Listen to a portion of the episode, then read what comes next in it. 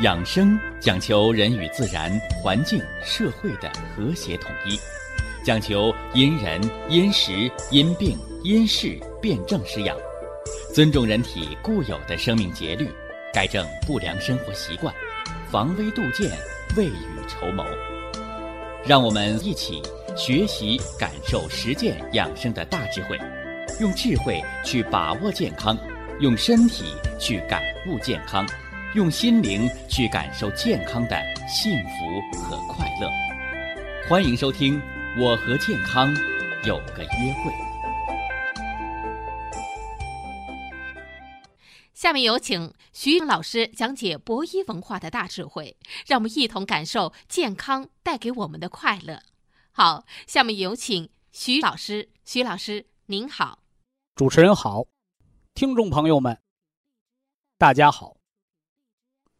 欢迎各位啊，来继续关注和收听咱们中西结合养生文化的大智慧。我们给大家说到了这个液，是吧？五脏六气、精、气、津、液。血脉，筋脱者，腠理开，汗大泄。汗为心之液，你出多了，不但伤了筋，还会劳伤人的心神呐。哎，所以要止汗怎么办？哦，一则要把汗毛孔关上，二则要养好心神。啊，你说我出汗出的都心慌了。哦，我们是不是铁皮石斛养养心神啊？这大家注意挑，是吧？那下来呢，咱们今儿给大家说这夜托，是吧？我们已经给大家讲过了，何为五脏之液呀？是吧？骨入气满，啊，五谷之精微呀，它在脾胃那儿气血生化。啊，气血生化，那清晰的是筋，那厚浊的是液，这液是干什么的？这液是干粗活的，是不是啊？啊，长骨头，长筋，长肌腱，长脑髓，还要润泽皮肤，所以它管得多，那它管得多。那么，当人体的六气，当这个液脱，啊。当人这个液受损的时候，哦，骨属屈伸不利。你看液脱啊，第一条骨属屈伸不利，什么关节炎了？啊，二色腰，哎，面色不好。三者脑髓消。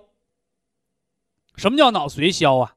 脑萎缩呀，啊，老年痴呆呀，是吧？四者颈缩。就是人这腿胫骨、小腿那个最粗大那个迎面骨酸楚。五则耳烁鸣，啊，老耳鸣，耳不停的叫唤。你看，经脱是耳聋，啊，耳液脱，它是耳鸣。聋是你听不见，耳鸣呢是乱叫一气呀，是不是？所以可见呢，脾胃主人一身之津液，因为脾胃是后天之本，是五谷之海呀，所以津不足的伤害和液不足的伤害，首先都要调脾胃。但是呢，你津不足了，可以直接通过调肺，把汗毛孔给关上了，对不对？减少了津的损害。而液呢，是吧？液脱，骨属屈伸不利，关节炎了，是吧？脸色气血不足，脸色苍白，是吧？脑萎缩，耳鸣不停的叫，腿还酸。其实可见，液脱它不是单一的病症，是吧？它是什么呢？多重的病症。所以呀，补五脏之液，一则补脾胃，你光补脾胃还不行，你还要调肝血。啊，所以肝血的不足，我给大家已经讲过，是吧？血肝血虚则绿色的养肝的食补，肝气郁结，啊，肝血淤住了，啊，肝内是什么结节呀？是吧？甚至出现了自免型的肝损害，怎么办？肝有实则姜黄，啊，疏泄肝的气血，调达肝气啊，调达肝气。啊，我们用姜黄加上绿色补肝的食疗，是吧？所以耳鸣，你看高血压的耳鸣，哎，你是不是伤了液了？啊，所以耳鸣和耳聋它是不一样的，是吧？伤精者耳聋，伤业者耳鸣。啊，这个呢，大家把它认识好，啊，把它整理好。啊，咱们今天给大家讲《黄帝内经》的这个五脏六气，就是让大家认识到人体的这个气机的存在形式。啊，筋是清晰的，液是厚浊的。所以说这儿，好多人想到了我们那个牛肉补气汤方，我们是只喝那个清汤，我们还是要把那个肉渣子也吃掉啊？你看。我老早给大家讲过，土锅呀，这土可了不得啊！人体五脏它对应着自然界的五行，是吧？那人五脏的脾胃，五行属土，啊，五行属土。那现代人干吃饭不长肉，干吃菜补铁了，他还缺铁。同样一个锅里吃饭，你怎么就贫血呀？缺铁性贫血呀？是不是啊？你怎么就骨质疏松啊？你怎么就缺钙呀？哎，都是你的脾的运化能力不好，就说明你身体当中土气不足。那有人说得了，土气不足吃土吧，弄点泥巴吃吧？不是的，这个土气不足不是吃土，是土的运化，运化之性。所以呀，你看咱们做这个牛肉补气汤。你什么铁锅呀、铜锅呀、铝锅呀、玻璃锅呀，你都搞不出来。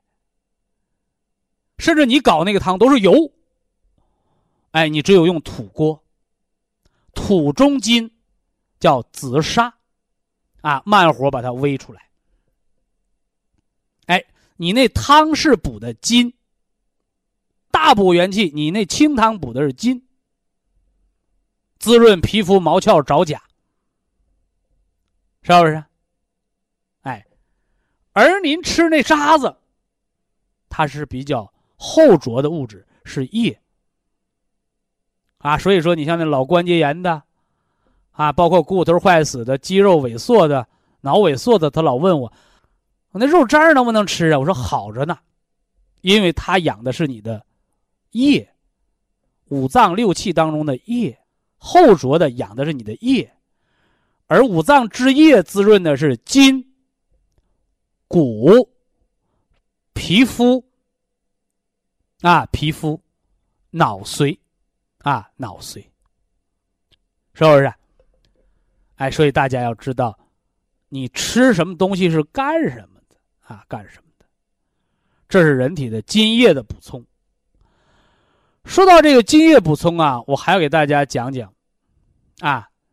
这个中医啊，中医这个补骨啊、杜仲、骨碎补啊，这都是补骨的中药材。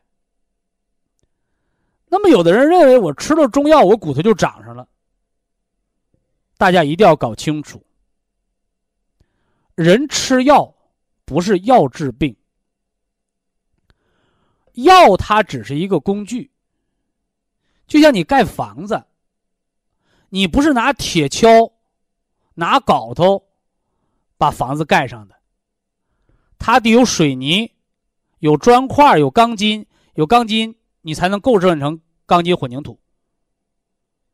所以巧妇难为无米之炊呀。所以呀，你有了杜仲骨碎补，有了这个食疗。它只是有了这个方向的功能。所以说，你配合这个软骨素，它是补的是软骨；你配合这个黄瓜子、南瓜子的粉，它是植物钙剂，是吧？一个是软骨，一个是植物钙，都是有机的，对吧？哎，这就是有了钢筋混凝土了，是吧？那么，当你肾精不足的时候，其实你肾精足，你不用骨髓补，你不用中药。你自己就把这活干好了，那小孩怎么不用补骨啊？因为他肾精特别足。为什么人到老年骨质疏松、压缩性骨折？因为你肾精大亏。所以养五脏，养五脏，而后呢，又有了什么呢？植物钙，呃，又有了软骨素，这期间搭个桥。中药补其不足，泻其有余。骨碎补的性就是拿着这个肾精，啊，引着这个肾精去把吸收到这个物质，把它沉积到骨上。哎，这是整个中医中药和现代科技的中西结合的这么一个理念。那换句话说，啊，换句话说，你说脑萎缩的人，啊，脑萎缩的人。你吃杜仲，它只补骨头吗？是吧？中药当中，杜仲是补肾精的，啊，加重肾精填固的。所以可见，我们吃杜仲，哎，我们吃了一段时间，一拍片子，啊，大夫说你骨密度好了，哦，你会发现尿也不频了，睡眠也好了，而实际上这就是中药。它不是单一思维，啊，一就是一，二就是二，不是。它是一个辩证施养、辩证调治的过程，都归肾经管啊，都归肾经管，是不是啊？所以大家把这块要搞明确啊，不要说哎呦，我脑萎缩了是吧？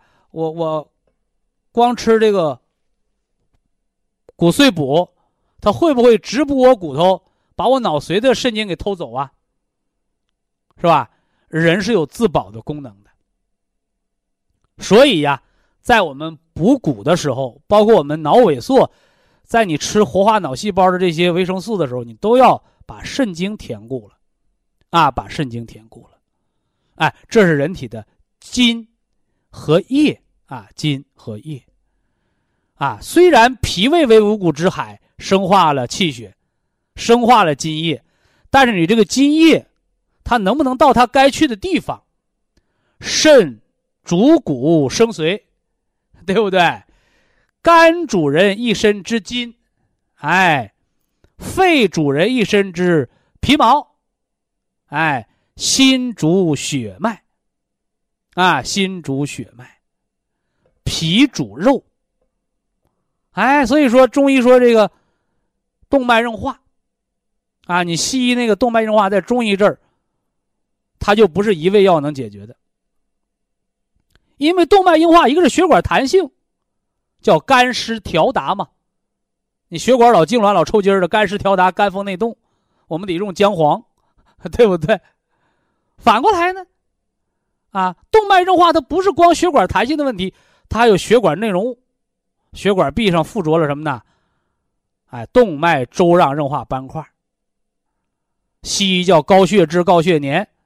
哎，中医告诉你叫痰湿，啊，健脾化湿，啊，我们用银杏、三七、山楂，啊，化血脂，血脂化干净了，痰湿没了，头脑清晰，是不是啊？记忆力好了，哎，所以说你看，在中医养生保健的这个方面，它化血脂的往往和什么呢？抗动脉硬化、改善睡眠和记忆力。也就是说，心脑的功能它是同源的，哎，这是中医辩证调理的方案啊。那么五脏六气津液给大家说这么多，还剩下两个啊，还剩下两个，叫血脉啊，叫血脉，是吧？我们中医说叫心主血脉，什么是血呀？好多人说血啊，血就是血管里边流的红色的液体。啊，什么是脉呀？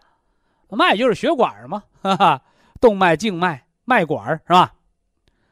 哎，《黄帝内经》是这样这样说的啊：中焦受气取汁儿，啊，吃五谷杂粮嘛，啊，把五谷杂粮的气，把骨气，把它取成汁液，变化而赤，谓之血。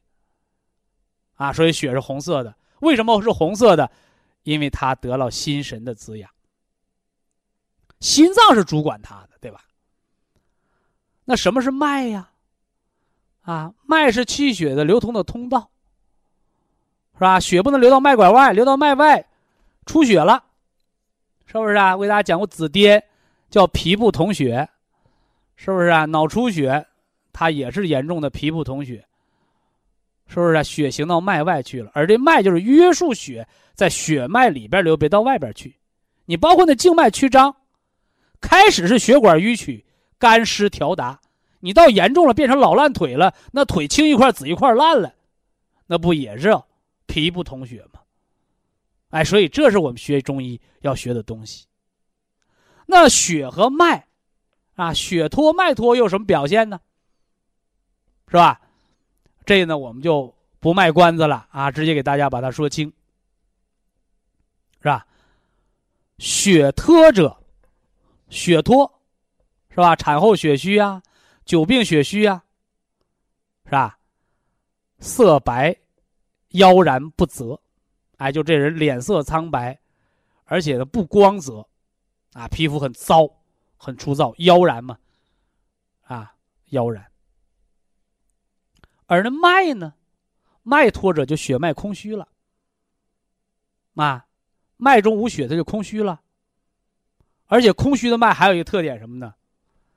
哎，那脉管呢没有约束性，是不是啊？你看，健康的人你一摸脉波动有力，是吧？而那个气血亏虚的人，你一摸那个脉怎么着啊？那脉软塌塌的。低血压，脉管紧张不起来，人也没精神，人也软塌塌的，血脉也软塌塌的，是不是？所以中医说心主血脉，而这血是脾胃生化来的，而这血是由心脏来统摄它，啊，由脾脏来约束它，心脏呢来指挥它到哪儿去。所以这时候我们再理解哦。中医说百病皆由心生，是吧？没得什么严重的病，天天琢磨，啊，甚至啊，人很无知，老很悲观，良性病想成了恶性病。这都是心主血脉，你那心神把这血脉给他想到淤结那儿去了。反过来呢，有些人本来是恶性病，哎，但是呢。通过科学知识、科学咨询、健康疏导，建立了战胜疾病的信心，心脏血脉相通，结果呢逐渐好转，是不是啊？不但没有要了命，反而实现了健康长寿，你这到哪说理去？是不是啊？所以呀，我们常讲打仗，是吧？说兵熊熊一个，将熊熊一窝。那人之生命健康，何为将也？心者，君主之官。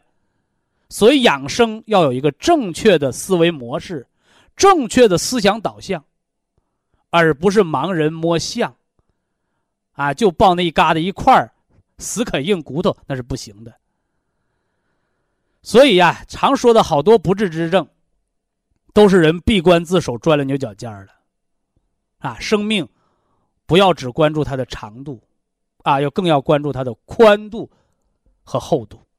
所以，希望我们的中医健康管理学，希望我们能够厚积薄发，啊，给大家带去更多的健康的正能量的思想，啊，让大家有战胜疾病的信心，啊，又有更多战胜慢性疾病的方式方法，啊，和更多的高科技的健康武器，啊，给咱们大家伙的健康。保驾护航。以下是广告时间。博一堂温馨提示：保健品只能起到保健作用，辅助调养，保健品不能代替药物，药物不能当做保健品长期误服。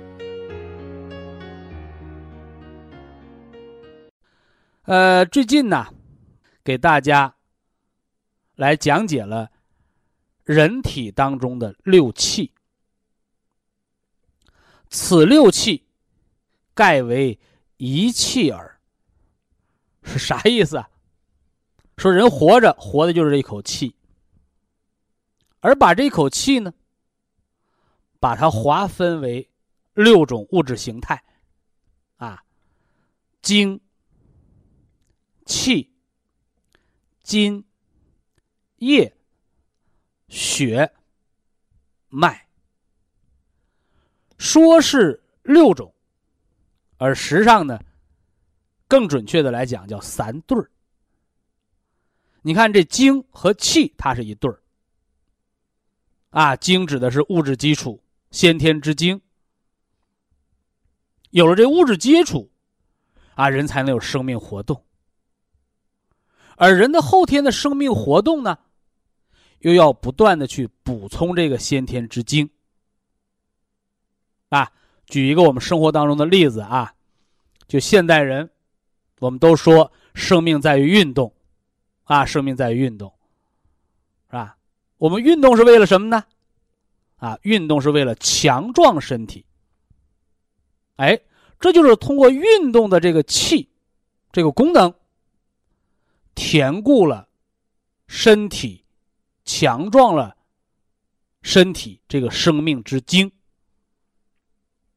所以可见呢，人有精，这叫物质基础了。啊，你有了精，你才有生命活力的本钱。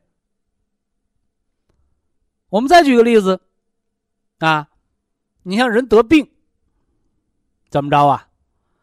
久病体衰。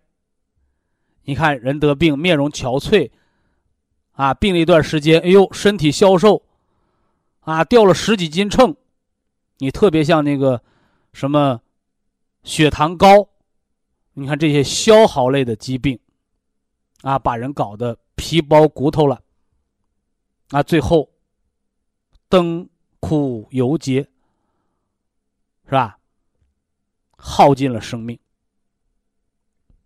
说你得病就得病吧，啊，为什么骨头也瘦，肉也瘦啊？是吧？骨头瘦，骨质疏松；骨头瘦，脑壳塌陷；骨头瘦，骨髓空虚，脑萎缩；啊，肉瘦那不用讲了，啊，人的分量越来越低。是吧？贫血、营养不良，哎，这就是人在用这精化成气来保命啊！我经常给大家讲，人得病瘦了，你瘦的那肉哪去了？啊，你瘦的肉化成元气去救命了啊！好了，我们掌握了人之六气精和气之间的关系，是吧？可以耗精化气，也可以什么呢？补气填精啊，他俩可以互为子母的关系。那么我们养生就有了什么呢？方法和手段了。你像在咱们中医健康管理的元气培固法当中，啊，我们通过喝牛肉补气汤。来填精，是吧？为什么我们喝了补气汤，哎，感觉有劲儿了？这是补精化气，是不是？同样啊，我们吃这个葡萄籽提取物，啊，吃这个原花青素，是吧？葡萄籽是葡萄的最核心的部位，这个原花青素。又是目前国际上公认的啊，清除体内自由基最为有效的天然的抗氧化剂。什么叫抗氧化？氧化就是衰老，抗氧化就是延缓衰老的步伐。那衰老的反应面就是年轻化，是不是？哎，我们用葡萄籽之精填进去，啊，补的是人的元气的活力，啊，吃饭知道香，啊，啊，睡觉呢踏实，啊，走起路来有精神。哎，所以呀，我们学习文化，学习这些理论知识，干什么？指导实践。哎，就像我们国家现在提倡的，啊，叫科技转换为生产力。这个科技你不光是高科技，它还包括我们的祖国的传统文化。这些非物质文化遗产的学习、传承和使用，是吧？特别在这个《神农本草经》当中，其实早对葡萄的药用就有过记述。啊，葡萄又名草龙珠，常食可以让人身轻体健。啊，身轻体健，什么叫身轻啊？啊，走路身轻快，元气足的表现。什么叫体健呢？啊，健就是有力量，康就是通畅顺达。哎，这是六气当中精和气之间的生化互补的关系。哎，我们把它运用到了中医健康管理元气培固篇章，而且呢。我们还给大家结合了 C 的补充，是吧？结合了什么呢？啊，细胞活化剂 Q 十，啊 Q 十的神经细胞的植物神经的营养。哎，这是精和气之间的关系。啊，你看人有六气，啊，人有六气。其实呢，天地的万事万物之间。它都有它各自的气。你比如我们学这个阴阳五行，是吧？阴它有阴的气息，阴的气息就是封藏、收敛、安定，是不是？那阳的气息呢？阳的气息就是运动发散、欣欣向荣、活力，是不是？那么五行？啊，木气主生发，火气主发散，金气主收敛，是吧？土气主运化，水气呢？水主封藏。这是自然界当中五行之气，是吧？那落实到自然界的万事万物当中。啊，我给大家讲过那枸杞姑娘的故事，是吧？你看，一颗枸杞子，春食枸杞芽，夏用枸杞花，秋食枸杞果，冬啃枸杞根。这什么意思？你看，同样在一株植物上，那个叶和芽。它就是生发之气，是不是？而那花儿呢，开花嘛，花儿就是发散之气，啊，发散之气。所以我们夏天呢，喝点花茶发散阳气。你说我就不听那个，我就偏大冬天的喝花茶，那你就是没病找病，肾精不藏。你说我喝了这个一冬天的花茶，那你到春天就容易得流感。为什么呢？你冬日不藏，春必生温病，这是《黄帝内经》当中写的，哎，对不对？那你就遵循这个原则，气化的原则，是吧？那么食果呢？果就是运化。所以说，你像葡萄酒也好，山楂酒也好，苹果酒也好，你要把这些果。进行了什么呢？酿制，是吧？在西方叫酵素，啊，叫酵素。其实啊，果酒这些果蔬酵素，它的作用就是什么呢？化食啊，帮你清除血脂，帮你化出油脂，帮你化这个食积，是吧？所以他有的人就不懂了，说我今天呢喝红葡萄酒，来给我配个沙拉果盘儿，表面上看这个人好像挺洋气、挺高雅，告诉你没文化。是不是？你喝红葡萄酒，配水果果盘儿甚至有的人配上那个这个这个什么冰激凌冷饮，你就等于到饭店点了个大菜，说来给我来个大蒜炒洋葱。好多人一听这就乐了，大蒜炒洋葱怎么吃啊？两辣碰到一起，那越吃越辣嘛，没错啊。所以中国人的食材尚且讲究四性五味寒热互补呢。韭菜你得炒鸡蛋，是不是啊？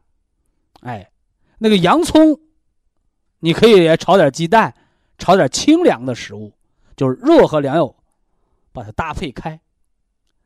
所以说，那我们要是吃喝这个红葡萄酒，我们吃什么？吃烤肉，吃烤肉。是不是啊？因为烤肉它有内火啊，你配点这个什么红葡萄酒，它可以化食。那反过来呢？啊，现在有些老人家也不懂，哎呀，哎呀，我小孙子这个周末到我家来了，我得给他拌点凉菜吃。那结果给孩子吃的什么呢？爱感冒、爱咳嗽、皮肤过敏。凉菜，你北方的什么大凉拉皮儿，南方的什么拌菜心儿，你这些凉菜。冷菜，给谁吃的？是给人喝酒的人做下酒的菜。因为不管中国的米酒、黄酒，还是现在你喝那个二锅头，酒为彪悍之物，它都是热性的。所以热性的东西你就得配点凉菜，这才是阴阳平衡之术，是吧？这说了果。果的这个作用，水果，包括水果酿成的酒，它的化的作用。什么叫化？化就是从开花到结果，化就是变化，化就是把种子埋到土里能发芽，是土的运化。化就是你拿铁锅炖不烂的东西，你拿砂锅一炖乱了，砂锅一炖烂了，又熟又烂，土的化的作用。土的化的作用就是你拿铜锅、铁锅、玻璃锅，你熬的是一锅嘌呤物质，喝了要得痛风的肉汤；而你拿紫砂锅慢火那么一煨，沙土把油化掉，变废为宝，喝到肚子里化你的血脂，化你的血糖；喝到肚子里长你的皮肤润泽，化你的老年斑。补你的筋骨皮肉，直到血脉，这是土的运化作用，是吧？那根呢？植物的根就是封藏的作用。所以大家注意，所有补肾的东西、填精的东西，它都是长在土底下的，植物的根的部分，是不是啊？特别你像那个种那个药材，你像种那个山药，你看一般不能超过三年。啊，大家都知道山药健脾补肾呐，是吧？电视台科教频道经常演那个挖山药那个机器，好家伙，那个山药能扎到地下一两米深呢，是吧？你种完一年了，你那地栽种山药板结了，说怎么回事啊？说那个山药已经把土当中的营养都藏到了这山药当中，所以我们吃这个枸杞山药小米粥。啊，强腰补肾、暖脾胃，是吧？但是世间万事万物，物质守恒的，啊，你这一片地种了那么多山药，这山药给那么多人吃了，腰肾强了，那地就贫瘠了，是不是？所以种药材的土地要轮作，你不能老可一样药材，最后这地就什么呢？种的出问题了。当然了。一方水土养一方人，一方的水土造就的一方地道药材。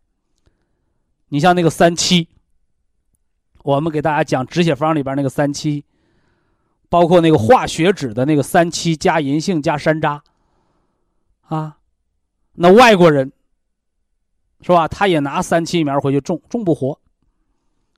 你包括咱们中国，咱们地大物博，那中国产三七的地方，最地道者云南文山。能长出来不错的，那就是贵州、广西，是不是啊？你说我换个地儿，我到那东北那老黑土地上，我我要种种那个三七，颗粒无收，是不是？这就是地道药材，只有那个红土地儿，它才能长出被李时珍誉为血病圣药的三七。三七补血第一，那土是红土，对不对？你反过来呢？你那人参，人参生津止渴，大补元气，它长那个长白山的黑土地。你到长白山的黑土地叫白山黑水，白山指的是长白山上面那个积雪，是吧？黑水松花江。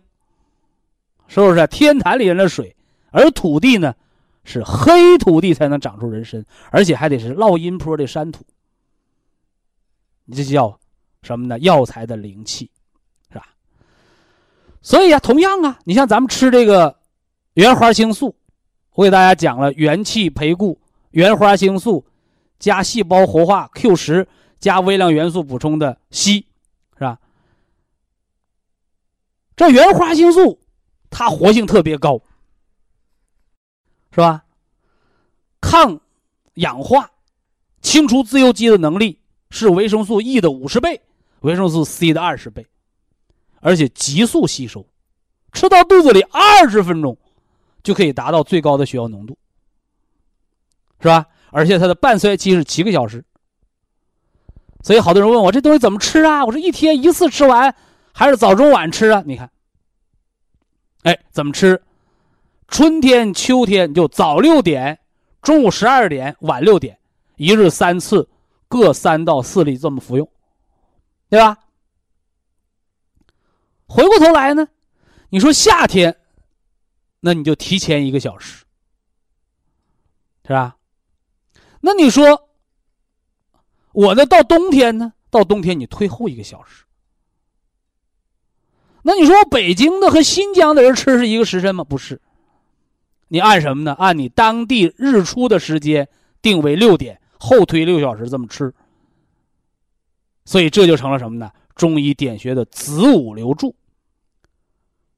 中医的子午流注是按时辰开穴，而食疗养生你要研究有效含量的半衰期，也是按时辰来给它，给它的作用量。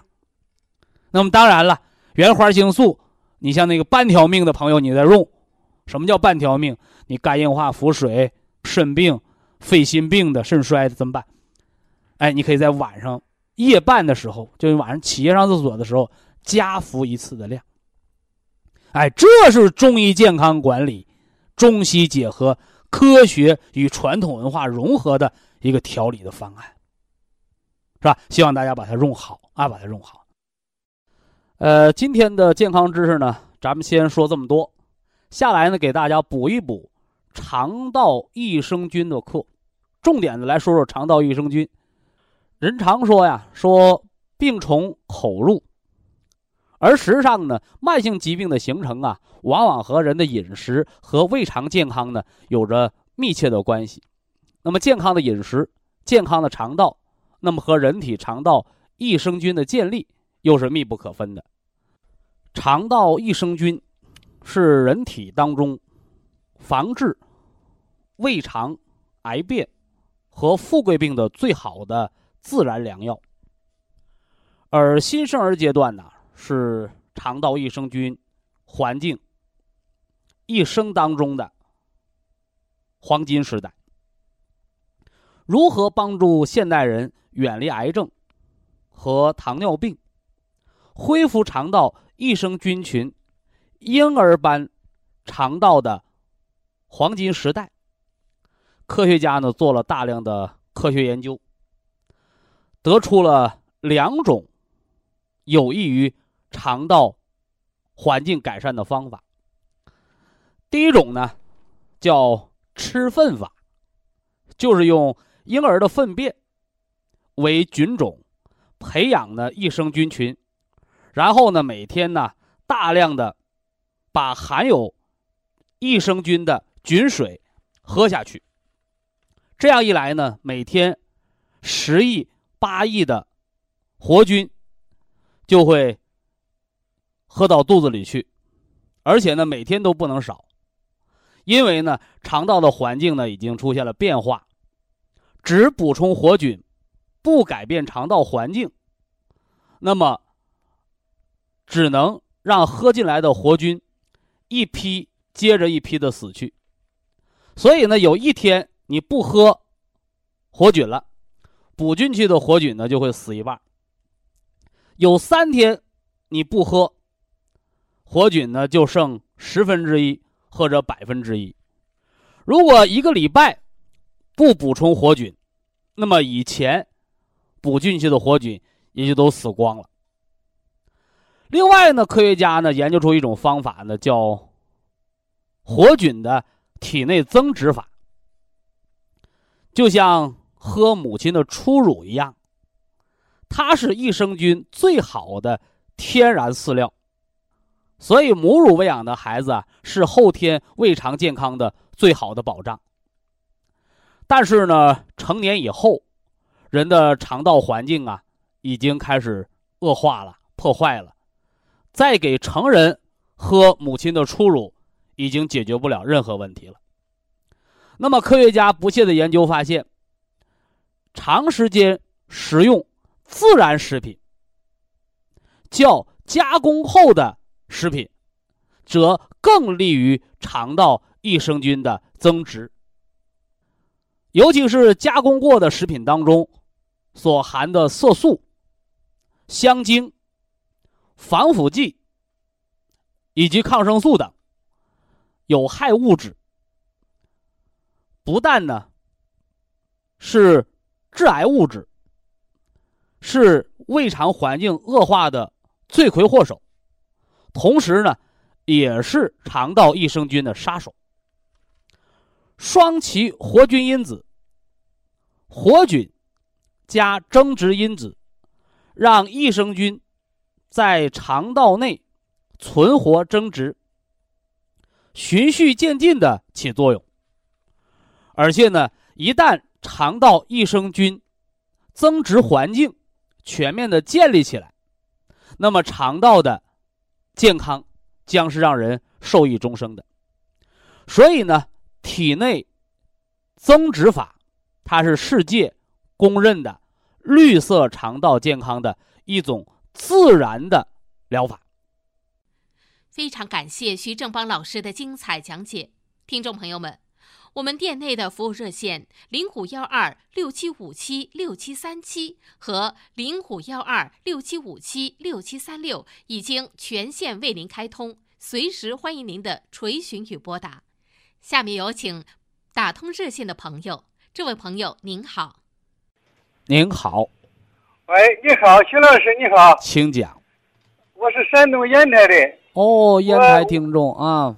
哎，我用咱博一堂的产品，我听你的讲课，算是一年级的学生吧。一年级小学生刚刚入门嘛，嗯。是是，算是一知半解。嗯。我今天说我女儿和我本人的问题啊。好。我我我先说我本人。阿成。我是两个收获，两个问题。呃，一个收获是低压的低血压的改善。低血压改善就预防了脑萎缩和老年痴呆。是的，徐老师，原来我是六十九十，那六十九十，你那大脑天天饿着肚子上班啊？六十九十那会严重的脑供血不足啊。对呀，现在调到七十一百一，八十一百三，有时候。那八十一百三，那大脑就吃饱了。是，这个第二个收获，徐老师啊，就是。我打了八年的疏通血管的吊瓶啊！哎呦，我二零我服用咱的产那不品以后啊，把血管都冲薄了吗？是啊嗯，我服用咱博益堂的产品以后啊，这是一个吊瓶没打，一年一个吊瓶没打，去年一去年以来一个吊瓶没打。你说你这个肝和肾，它少分解了多少毒吧？是的，徐老师，哎，我主要服用咱这个三七茶多酚。三七银杏茶多酚胶囊化血脂增强记忆力，它在清理血脂的时候，抗动脉硬化能增加改善血管的弹性，是的，因为那个三七，它就是中药养血的中药啊，是不是啊？是是，哎，这就是服用兰普韦，哎，去年一个吊瓶没打，不错，哎，这是两个收获，两个收。获啊，呃，非常感谢博一堂给我。这是俩收获。下，面您老说俩问题哎，呃，一个我把问题一块说出来，一块给我调整方案啊，请。讲。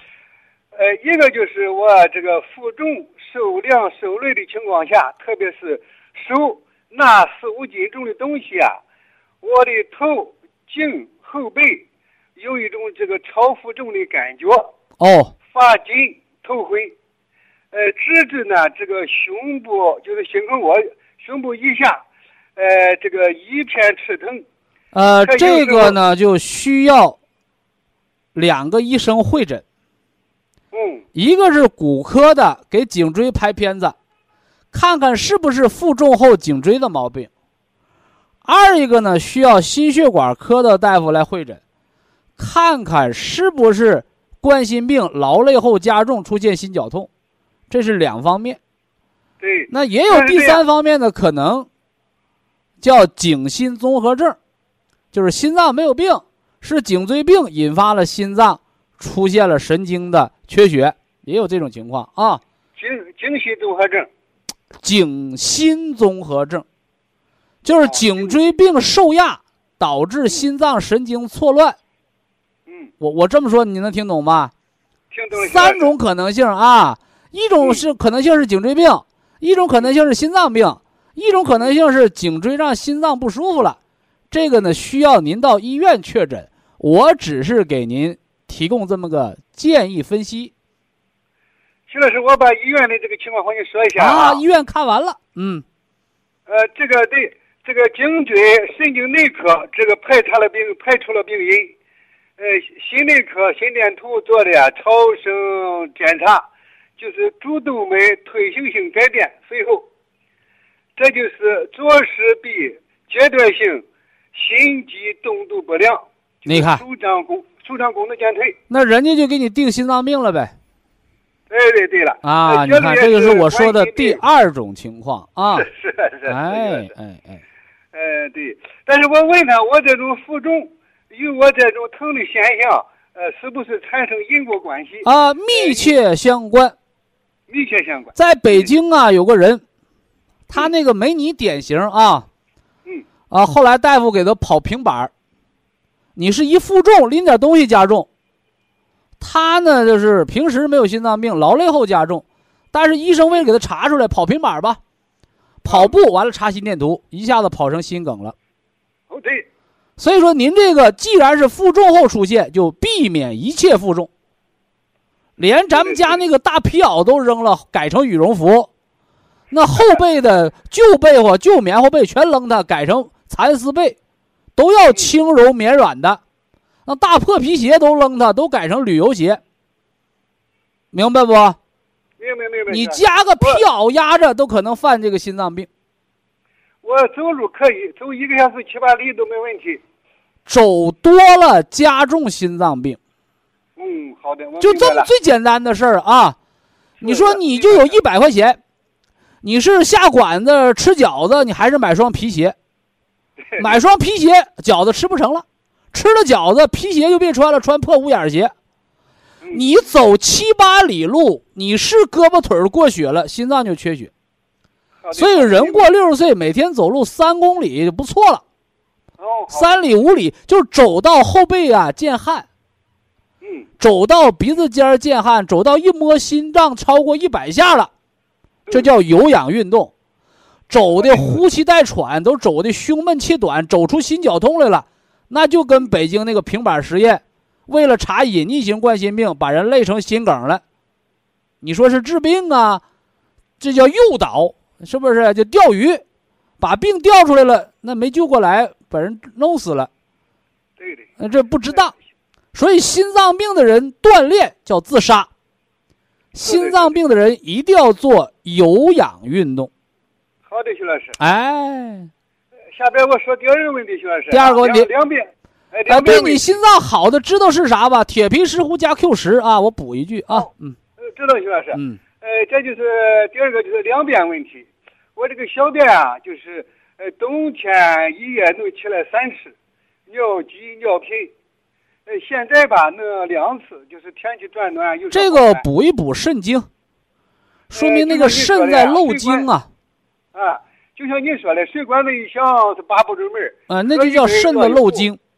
哎，对，呃，我知道这是这个肾精亏啊，肾精不足把不住门但是呢，有个问题，徐老师，就是我对这个补肾调脾的呃药，比如像这个人参归脾丸，还有带人参的这个保健品，像咱这个呃肾肠益生，哎，包括消炎药啊，就是姜酒类，吃了以后就是大便本来就不好，就出现这个泡大便，嗯。您根本就没把补肾弄明白。哦，好多人一说补肾，那就想到了呃补的直冒火的药。请大家今天听完博弈论坛，在你家的墙上给我写上。嗯，补肾就是把破鞋那个漏洞给它补上。哦，不是给你补肾，补肾它包括两个方面。嗯一个叫补漏洞，补漏洞；一个叫补不足，补不足；补不足叫补益，补漏洞叫把缺口堵上。嗯，明白这意思吧？明白明白。所以说什么叫肾的漏精呢？肾虚分两种，一种是你那锅漏了，你往锅里添再多的东西，它都漏出去了。嗯，明白吧？一种是锅没漏，但是锅里边没米没粮，需要你添点东西里头。嗯，这回听懂没有？